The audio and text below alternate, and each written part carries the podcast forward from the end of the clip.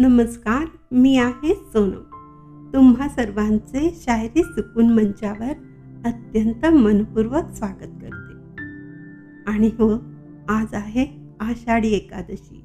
त्यानिमित्त तुम्हा सर्वांना आषाढी एकादशीच्या मनपूर्वक खूप खूप शुभेच्छा शायरी सुकून मंचातर्फे आणि माझ्यातर्फे सुद्धा. मला ना हे सांगताना अतिशय आनंद होत आहे की आज मी तुमच्या सर्वांसाठी आपल्या लाडक्या विठ्ठल रुक्माई यांच्यावर आधारित शायरी पेशकश घेऊन आले आहे. तुम्ही सर्वजण विठ्ठू माऊलीच्या भक्तीत मग्न आहात ना? मला आणि माझ्या आमच्या शायरी चुकून मंचालाही तुमच्या भक्तिरसात सामील करून घ्या. आज मी आषाढी एकादशीवर आधारित शायरी विठ्ठल आणि रुक्माई यांच्या चरणी अर्पण करते. आता प्रथम ऐकूया नेहा मॅम यांची ही शायरी.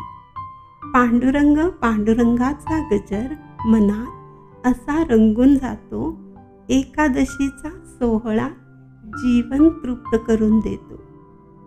किती छान वर्णन केले आहे ना एकादशीचे ते पण अगदी कमी शब्दात अगदी अचूकपणे. चला तर अजून एक शायरी नेहा मॅम यांची ऐकूया. मन हे पांडुरंग तन हे पांडुरंग. एकादशीचा उत्साह भरतो भक्तीचा रंग. आहे ना सुंदर शायरी? तुम्हाला सांगू का? भक्ताने श्रद्धेने बोललेला. एक एक शब्द ईश्वर चरणी अर्पण होतो आणि तो देवाला नक्कीच भावतो. कारण देव हा भक्तीचा भुकेला आहे. हो की नाही? म्हणून तर मी सुद्धा ना आज शायरी लिहिण्याचा प्रयत्न केलेला आहे. तर आता आपण प्रथम आषाढी एकादशीचे महत्त्व जाणून घेऊया. आषाढ महिन्यातील शुक्ल पक्षातील एकादशीला आषाढी एकादशी किंवा देवशैनी एकादशी म्हणतात. या दिवसापासून भगवान श्री विष्णू हे चार महिने क्षीरसागरमध्ये शेषनागवर योग निद्रा अवस्थेत असतात. याला चातुर्मास देखील बोलले जाते. खूप काही रूढी परंपरा पाळल्या जातात. पंढरपूर आणि वारी यांचे जे अतूट नाते आहे ते पण आपण समजून घेऊया. पण आता एक शायरी विठ्ठल रुक्माई यांच्यावर आधारित मी लिहिली आहे. ती पण ऐकून घ्या. सावळ्या विठ्ठला तुझे रूप मनोहरी ध्याने मनी अंतरी तुझीच भक्ती सारी. तुझ्या चरणी वैष्णवांची वारी तुझ्या चरणी वैष्णवांची वारी सर्वांचे दुःख देवा आता फक्त तूच हारी. सर्वांचे दुःख देवा आता फक्त तूच हारी. माझ्या या शायरीतील भावना तुमच्या देखील आहेत ना?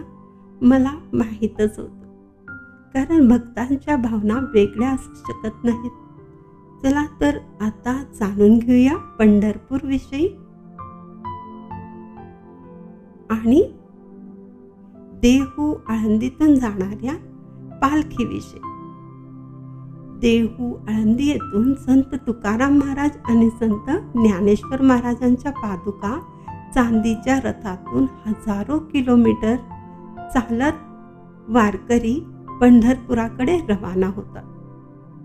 हजारो लाखो वारकरी त्यामध्ये असतात. सर्व वयोगटातील लहान थोर सर्व महिलाही सह सहभागी असतात. त्यांच्या डोक्यावर तुळशी वृंदावन असते आणि चेहऱ्यावर भक्तिभाव ओसंडून वाहत असतो. मुखी नाम पांडुरंगाचे असते. ज्ञानबा तुकारामाचा घोष करत अक्षरशः हे वारकरी तल्लीन होऊन नाचत गात फुगड्या खेळत आषाढी एकादशीला पंढरपूरला पोहोचतात. दुःख त्रास वेदना सर्व विसरून विठ्ठलाचे दर्शन घेण्यासाठी व्याकुळ असतात. महाराष्ट्राच्या या संस्कृतीचा वारसा अविरतपणे सोळाशे पंच्याऐंशी पासून सुरू आहे. सर्वात प्रथम संत तुकाराम महाराज यांचे धाकटे पुत्र नारायण महाराज यांनी चांदीच्या रथातून संत तुकाराम महाराज यांच्या पादुका घेऊन पंढरपूरची वारी केली. आणि मग अनेक दिंड्या त्यामध्ये सामील झाल्या. तोच उत्साह तीच भक्तिभावना आणि तीच सामाजिक बांधिलकी आजही नजर येते सर्वांच्या. देवाच्या भेटीसाठी भक्त पुंडरिक ज्यांच्यासाठी द्वारकेहून स्वतः श्रीकृष्ण विठ्ठल रूपात पंढरपूरला आले. आणि भक्त जेव्हा आईवडिलांचे सेवेमध्ये मग्न होता तेव्हा त्यांनी स्वयं श्रीकृष्णाला वीट बसण्यासाठी किंवा उभं राहण्यासाठी दिली. तर श्रीकृष्ण हे तिथेच जी वीट दिली त्याच्यावरच उभे राहिले आणि तेही अठ्ठावीस युगे उलटून गेले तरीही. कारण तशी पुंडरीक यांची इच्छा होती की देवाने तिथेच थांबावे.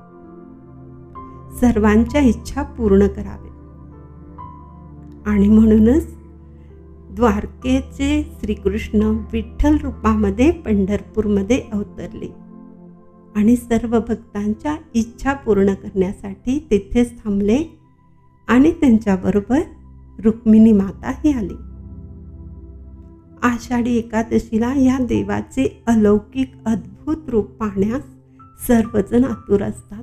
विठ्ठल रुक्माई यांचे रूप डोळ्यात साठवण्यासाठी सर्व वारकरी सर्व भक्तगण अतुर असतात.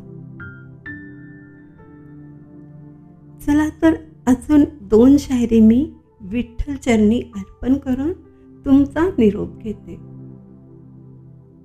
मुखी नाम तुझे विठुराया माझ्यावर असू दे तुझी छाया. मुखी नाम तुझे विठुराया माझ्यावर असू दे तुझी छाया. विसरून सारी मोह माया मन हे अर्पिले तुझ्या पाया.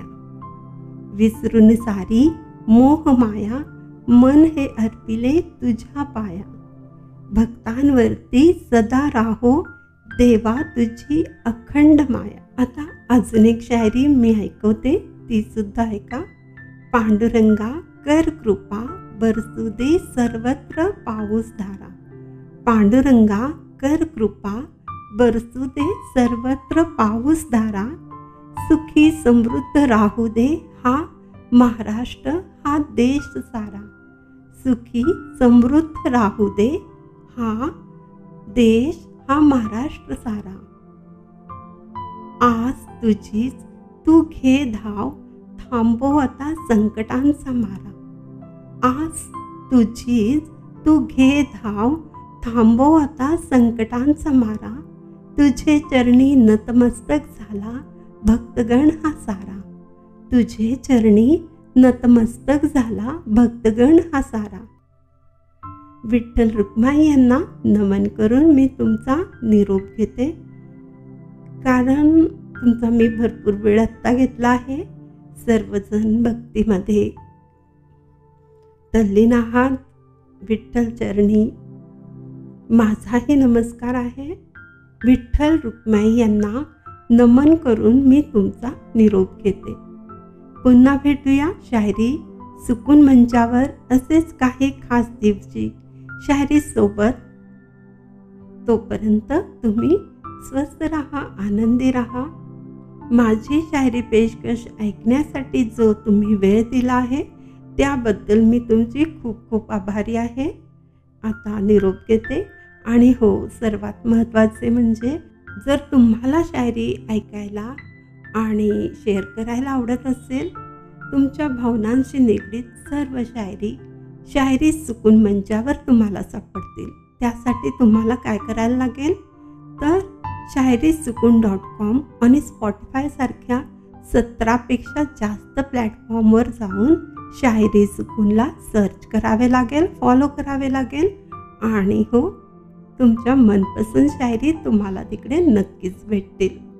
तर आता निरोप घेते. माझ्यासाठी वेळ काढून जो तुम्ही ही शायरी पेशकश ऐकली आहे त्याबद्दल तुमची मी खूप खूप आभारी आहे.